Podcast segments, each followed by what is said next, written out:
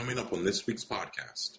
We pray and we don't we don't really expect an answer a lot of the time. We're, we pray because we're supposed to. We pray because we're called to. We pray because we feel like it. We pray because it's 6 o'clock in the morning and it's time, whatever the reason is. The whole idea of being a part of God's kingdom, the whole idea of being one with God, of being a part of the body of Christ, is the expectation that He's going to keep His promises. Stay tuned for more. And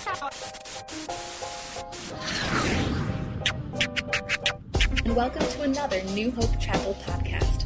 Located in Arnold, Maryland, New Hope Chapel is a vibrant church committed to biblically based teaching, often focusing on discovering the Jewish roots of the faith. You can find out more about our church at newhopechapel.org. Now, here's a guest speaker with today's message. The average attendance was down to two ladies. Um, Never, they never missed a service. The pastor would come and preach to two, have the service for two ladies, two ladies. And um, the church had no water, no running water.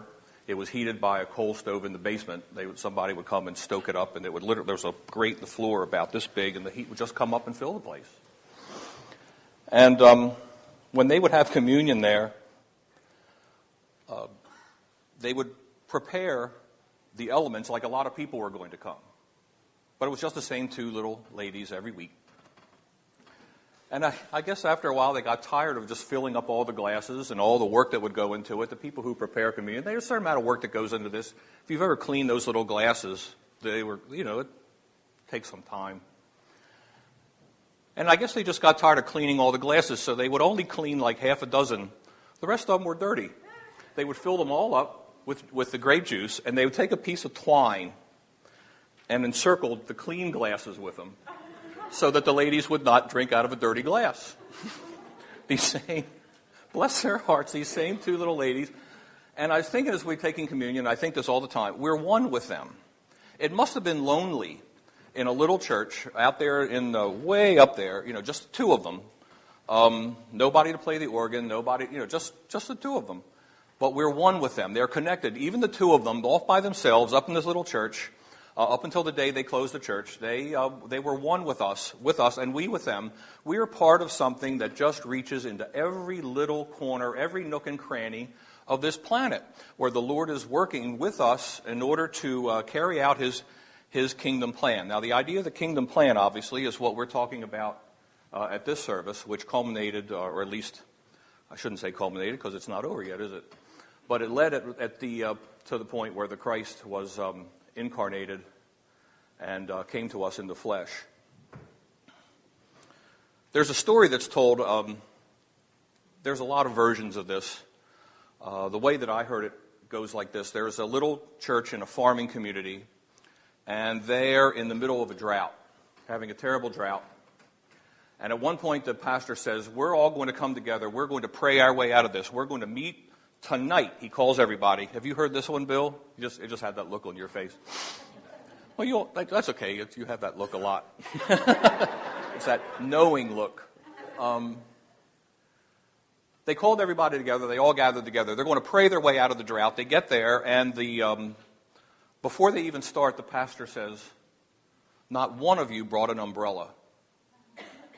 We come to pray, we're expecting to pray, and we come here, and not a single one of you expects to have the prayer answered. You expect to go home in the same way that you came. And there's a certain element about the whole idea of expectation, the whole idea of us anticipating what's going to happen when we pray, what's going to, what is, what is the, the, uh, the place that our prayer fits into everything when we say we pray and we don't we don't really expect an answer a lot of the time. We're, we pray because we're supposed to. We pray because we're called to. We pray because we feel like it. We pray because it's 6 o'clock in the morning and it's time, whatever the reason is. The whole idea of being a part of God's kingdom, the whole idea of being one with God, of being a part of the body of Christ, is the expectation that He's going to keep His promises. True?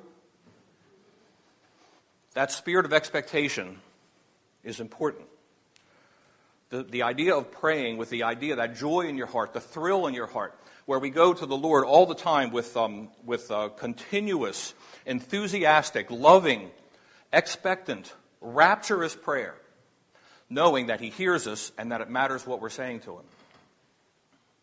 Now, there are three elements to anticipation or expectation that I want to, uh, to talk about today. The first one deals with the story that, we're, that we've been talking about up until now, where we light the candles and we wait for the time when the baby appears in the manger.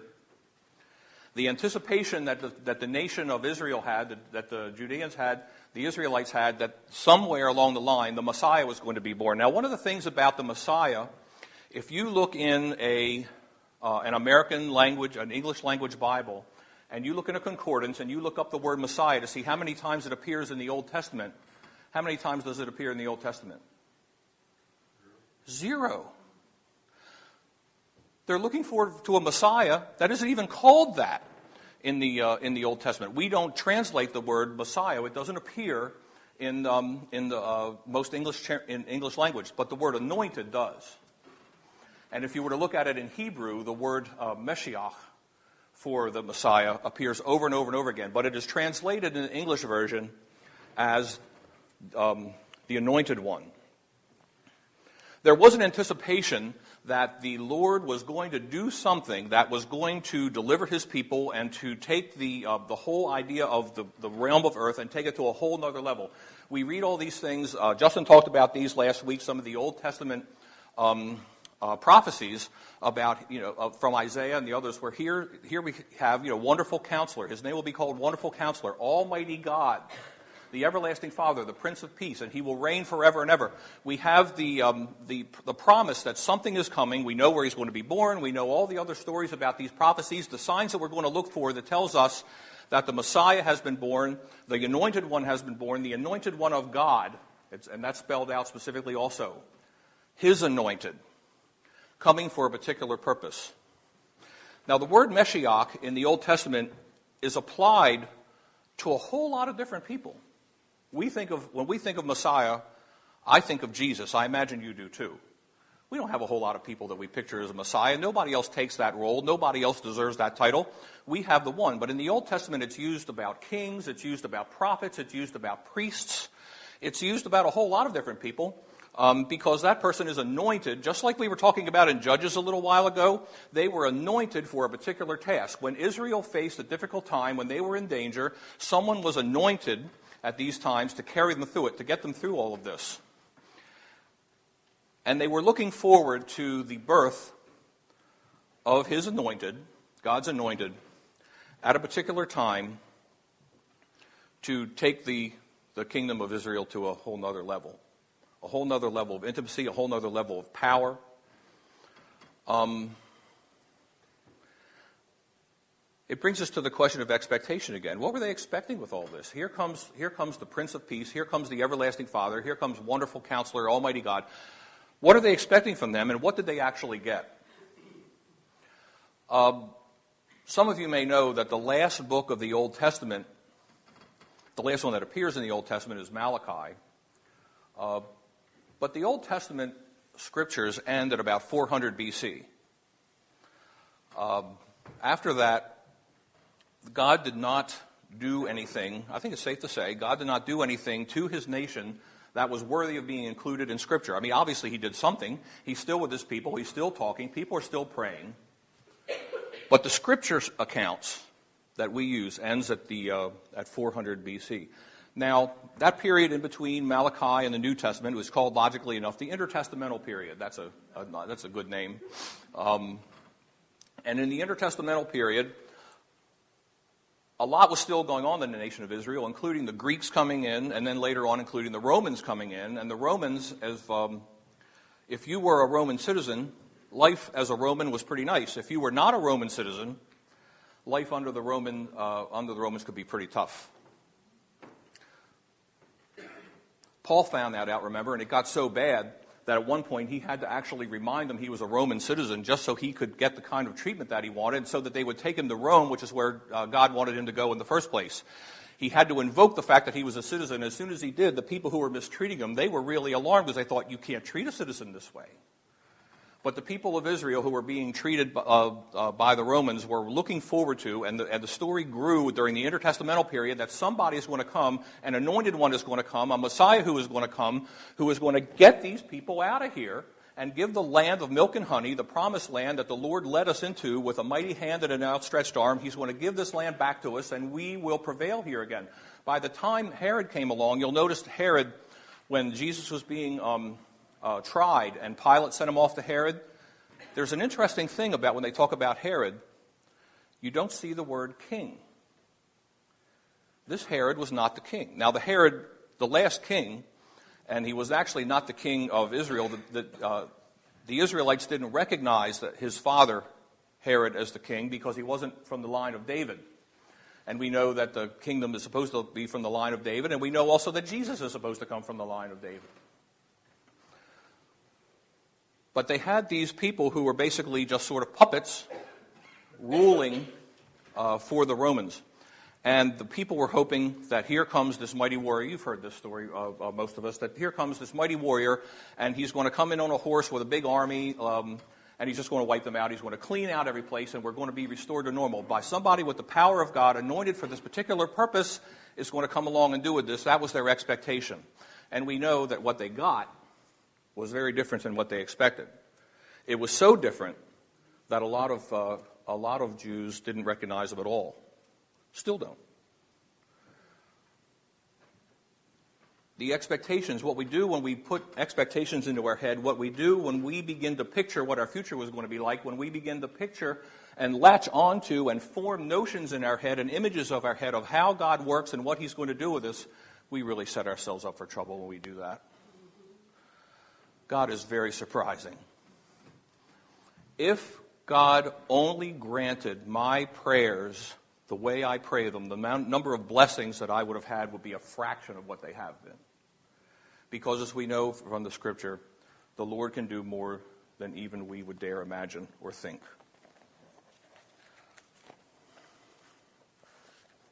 Brings us to the, to the second anticipation.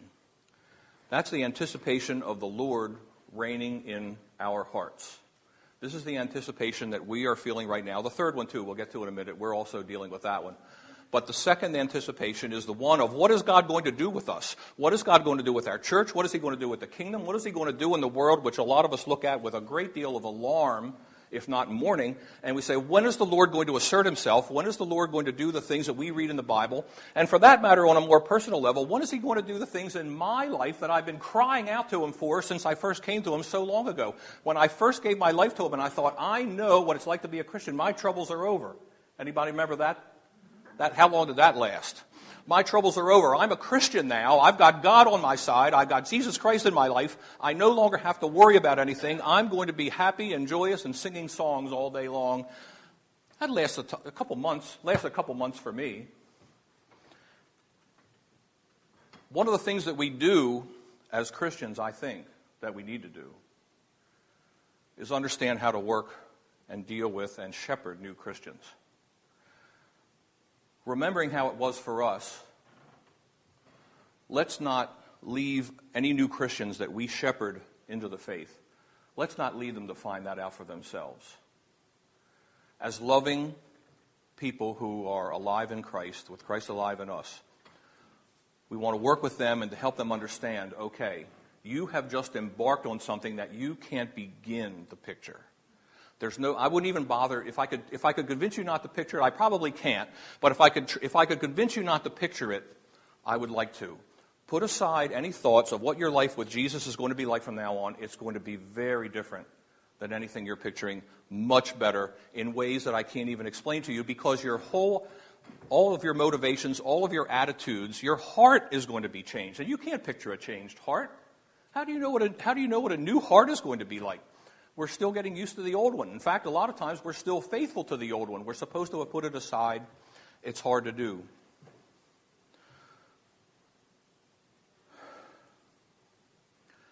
Our being in Christ today is to put ourselves in the hands of someone whom we truly cannot know altogether, right?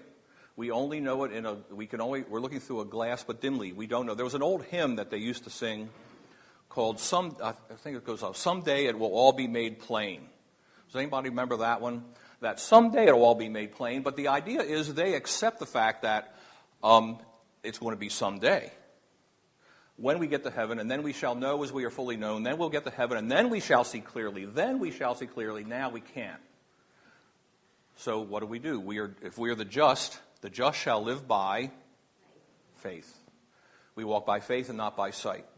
We have entrusted our lives, surrendered our lives, placed our whole lives, everything about us, into the hands of one we cannot see, trusting that He is going to do wonderful things for us as His promise is spelled out in Scripture, anticipating changes that He's going to make in us that we cannot truly understand, can't really even prepare for, other than to yield ourselves up to the Lord and say, Your will be done.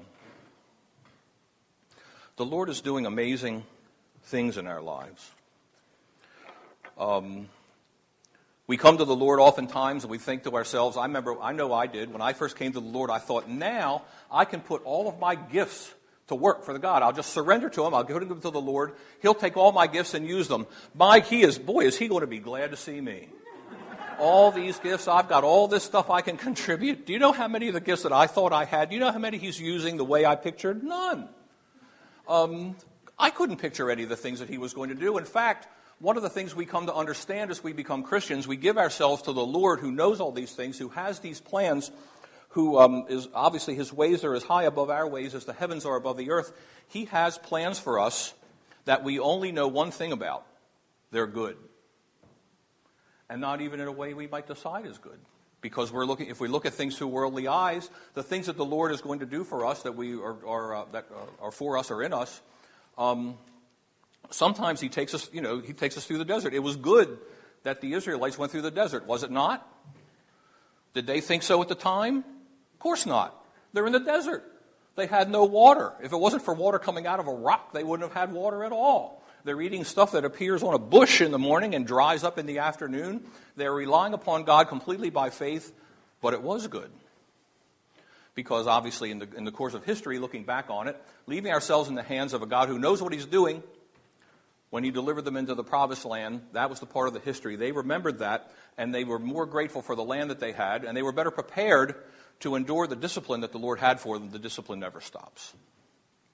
We're always continuing to do that. The things we give them, the, the gifts that we bring to them, the things that we surrender to them, what we find out is the Lord, in the end, is going to ask some things of us that we would have looked at and thought were impossible. We would have thought they're impossible. You can't do these things. Well, you can't. Not without God, you can't. He's going to ask you to do all manner of things that are just simply impossible. I, I, I'm thinking of, um, I really, I really like Alice in Wonderland. Has anybody ever read Alice in Wonderland. When, you know, when you read it as a kid, it's a, you know, white rabbits and Tweedledee and Tweedledum. When you read it when you're older, you think, there's some really incredible stuff in here. And there was one where, where um, Alice says to the queen, well, you, you can't believe impossible things. And the queen says, well, I dare say that you haven't much, had much practice. You've hardly tried. Why, when I was a kid, I used to do, um, I used to spend a half hour a day believing impossible things, and sometimes I believed as many as six impossible things before breakfast. I, I, wish I could write like that. I just think that I just think that's really ingenious. And we're being asked to believe impossible things. We're being asked to believe things that if the world looks at them, when we looked at them before we came to the Lord, and if we're not careful, we can look at them now and think these things just simply can't be done. These things are beyond what we should expect. They're, they're beyond what, what can be done. But with the Lord working within us, they're not only possible, you can expect them. Um, the whole idea of expectancy, the whole idea of anticipation, is to leave ourselves in the hand of somebody and the only, who knows what they're doing, and the only thing that we can say for sure is, I know they're going to be good. I know they're going to be useful. I know that they are going to be proper, and I just have to trust that he knows what he's doing. The whole idea of um, this expectancy is very important for us as Christians. Um, built into that the whole idea of expectancy is we have to understand better who we are. What has the Lord called us to be? What is the Lord doing with us?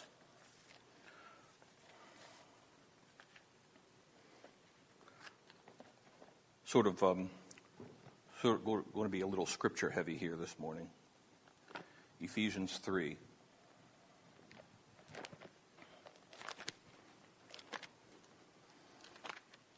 starting with verse 16.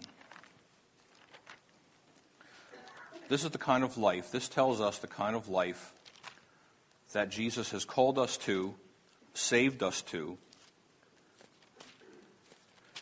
and has expectations of us to follow him and to do what he says.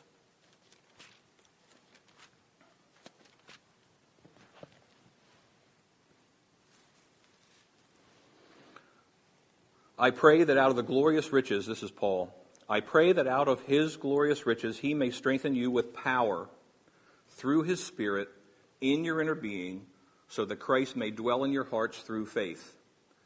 And I pray that you, being rooted and established in love, may have power together with all the saints to grasp how wide and long and high and deep is the love of Christ. And to know this love that surpasses knowledge, that you may be filled to the measure of all the fullness of God. That you, here in Arnold, who are not known to people in Chicago, who are not, we in our little corner of the world, insignificant though we are, humble though we are, are going to be filled to the measure of all the fullness of God. This is what we're called to.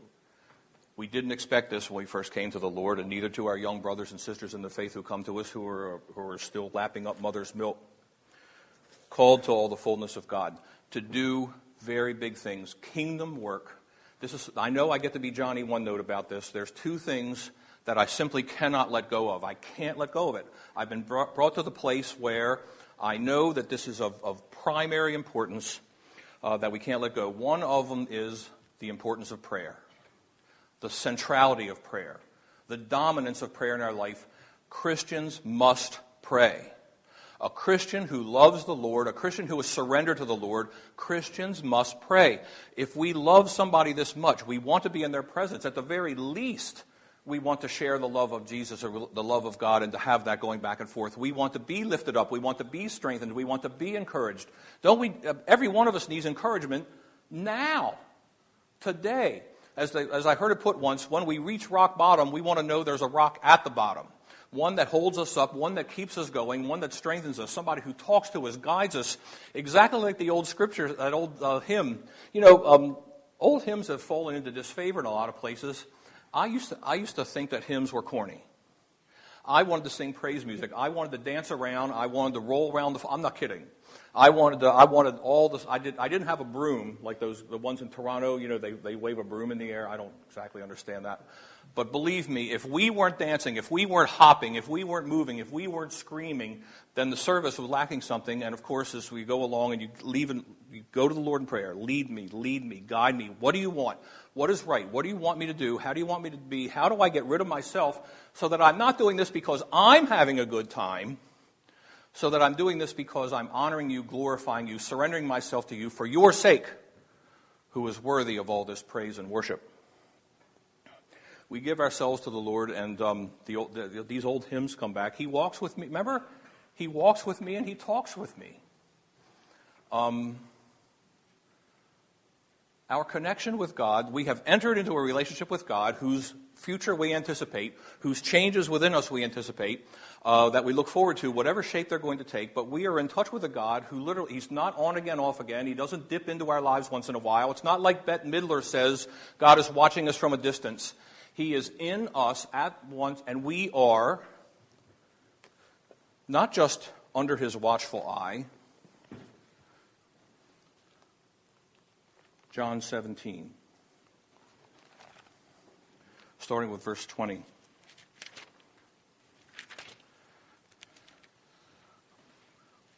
There must be eyeglasses out there that you can actually see through, or at least read through. John 17.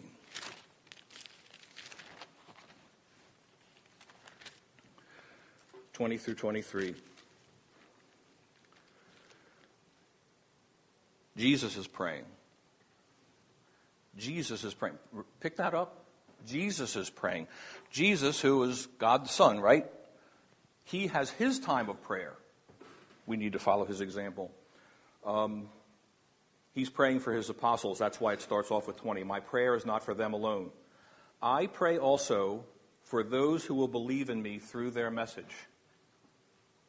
Do we know any of those people? That's an easy one.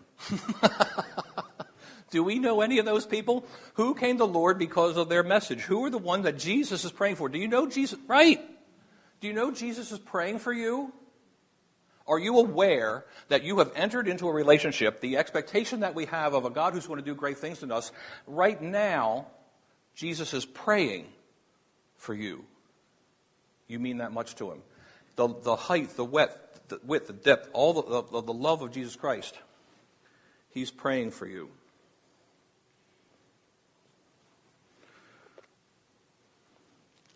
that all of them may be one.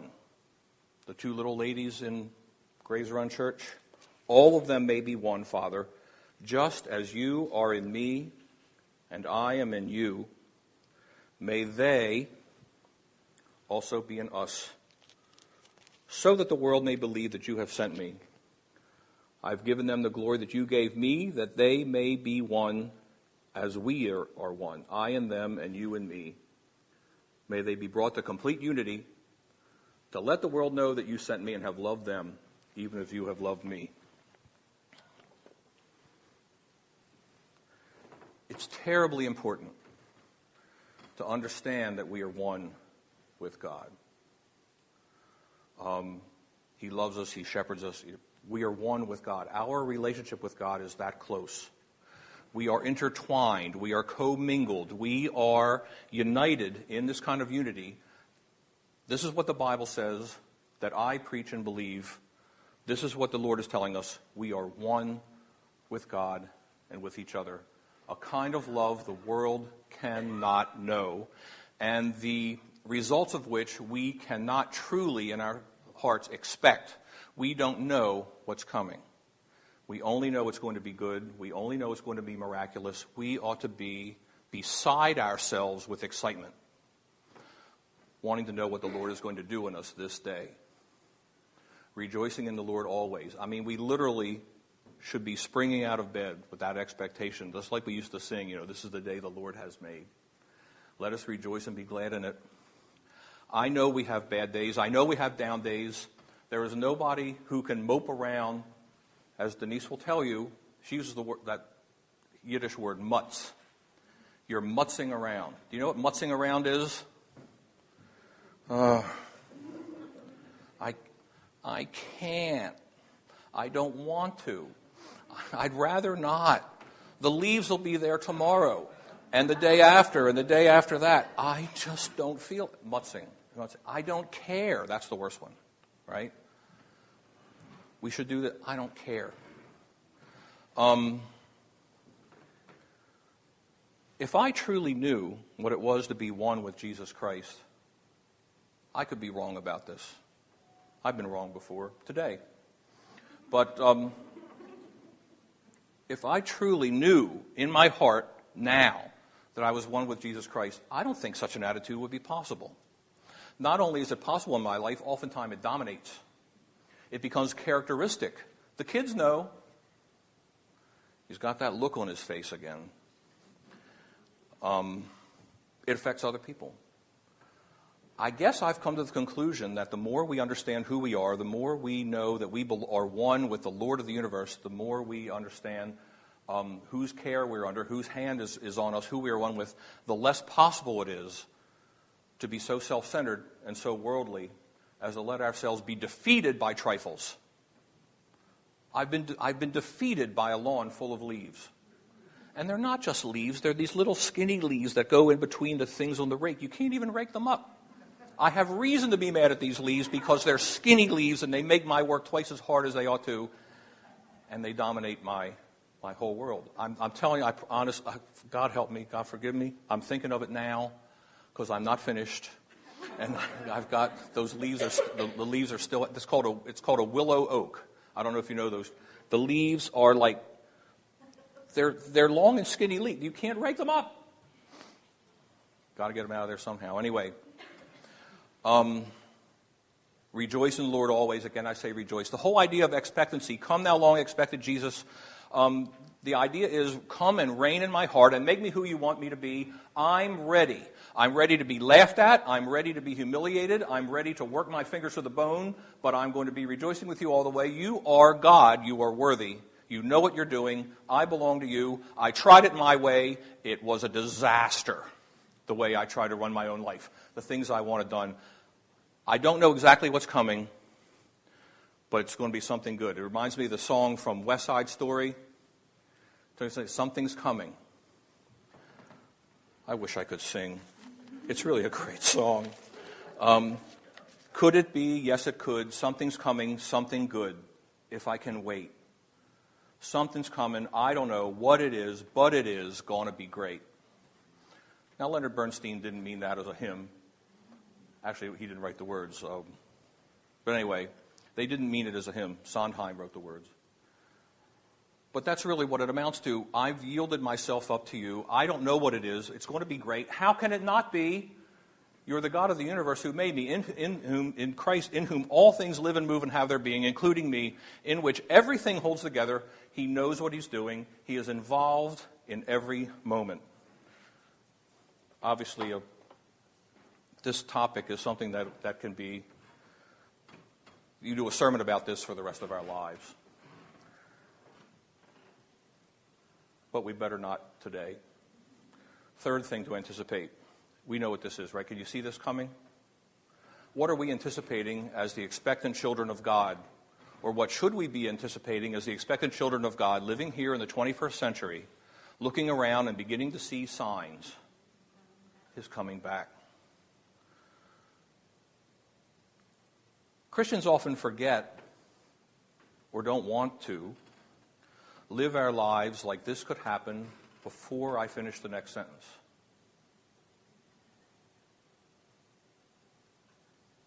Some of the people who stand on the street corners handing out tracts, it'll say, like, Are you ready? Something along those lines. And we say, I know all that stuff. you know, I've been, I went to Sunday school.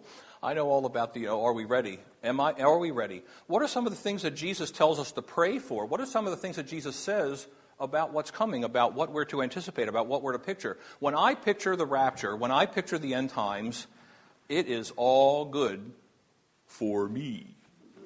It is all good for me because the dead in Christ are going to be raised, and then, like that much later, I'm going to be up in the sky. I'm going to be up in the sky.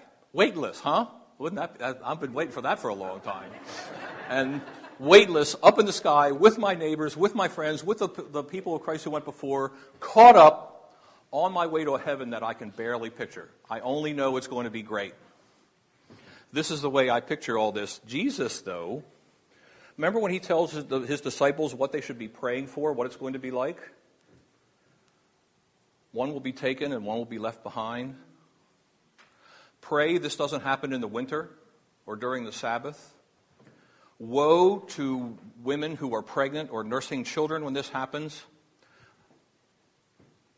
Obviously, for some people, this is going to be a wonderful event. I know um, the men's group studying Revelation. How far along are you? You're done? Wow. yeah, we're, yeah, we're on like chapter four. Um, every every week we do like another verse and a half. It's a Revelation takes some digging. But over and over, and even in Revelation, we see these things over and over again glory and power and honor. You know, there's, there's this praise, there's this glory. This is all done by God for His purpose. He knows what He's doing, dealing with a fallen world that we are not supposed to love. Right? We love the people, but we cannot emulate the world. We cannot copy the world. We cannot be like the world. The world that we are a part of um, is ruled by the adversary. And we are in the world, not of the world, heading towards something which we can only picture in part. And I think a lot of us think about that only once in a while, sort of vaguely. I could be wrong. Maybe it's just me. But I've, found, I've learned one thing there's nothing that I believe that only I believe. I've, uh, everything that uh, somebody else out there is, uh, is going through the same thing. And in my life, just as self centered as I am, I think about the next blessing, the next great thing. What has the Lord done for me already? And something's coming. And it's big. And in the meantime, the work that has to be done here on earth is big the kingdom work for the sake of his coming kingdom, where we surrender ourselves, yield ourselves up to him, and allow him to be about his business. The three anticipations that we think here at Christmas time is that there was a time when the people of Israel were looking forward to the birth of the Messiah who came in the form of a baby that, that uh, then proclaimed his own uh, lordship and kingship, who said to the woman at the well, The one that you are seeking is the one to whom you are speaking who gave up his own life. Remember, he says, Nobody takes my life from me. I lay it down, I take it up again, went to the cross for our sakes, rose into the heaven, into heaven, defeated the real enemy, not the Romans, death. The thing that scares everybody. I'm not afraid of the Romans. How many Romans do you know? They're all, they're all gone. They, you know, this too shall pass. But death is still a threat to those of us who, um, who are mortals and still face it. But we know that that's the enemy that he came to defeat and conquer. But he didn't, he didn't even do just that. He sent his Holy Spirit into our hearts to abide with us, to be one with us, to guide us, to instruct us, to love us, to counsel us, to comfort us, to encourage us, to change us in ways we can't anticipate. We only know because we trust the Lord that it's going to be good. So he came to earth is born in our hearts for those of us who surrender to Him, and something's coming for which we have to be uh, prepared and at work uh, to be about the Lord's work for His kingdom work uh, in expectation of His coming kingdom. At Christmas time, uh, oftentimes that gets that gets overlooked. I understand it. I mean, the, you know, the tree's fun. The kid, you know, see the kids come out. On, it's fun. Um, but the risk sometimes at Christmas time is to sort of compartmentalize God in our hearts about this part of Him. Don't do that with God. We get God in His entirety. He is the God who did come as a, as a baby for this purpose, heading somewhere. It's all one, working together. This is the God into whom we've surrendered ourselves, who we've given our lives, whom we worship and have yielded up to, and He's going to be doing wonderful, wonderful things. We go to Him in prayer and submit to Him and let Him be about His work, changing us, preparing us, disciplining us for something we can only barely foresee, but that we know must be done and will be done right because it is God who does it. Thank you for listening to today's podcast. We hope it was a blessing to you. New Hope Chapel is a vibrant ministry in Arnold, Maryland. We are a Christ centered church with biblically based teaching focused on the Jewish roots of the faith and committed to helping each person discover and use their spiritual gifts. If you're in the area, we would love for you to come and visit. You can find out more information about our church at newhopechapel.org. Subscribe to the New Hope Chapel podcast on iTunes, and you'll get the next podcast in your sleep.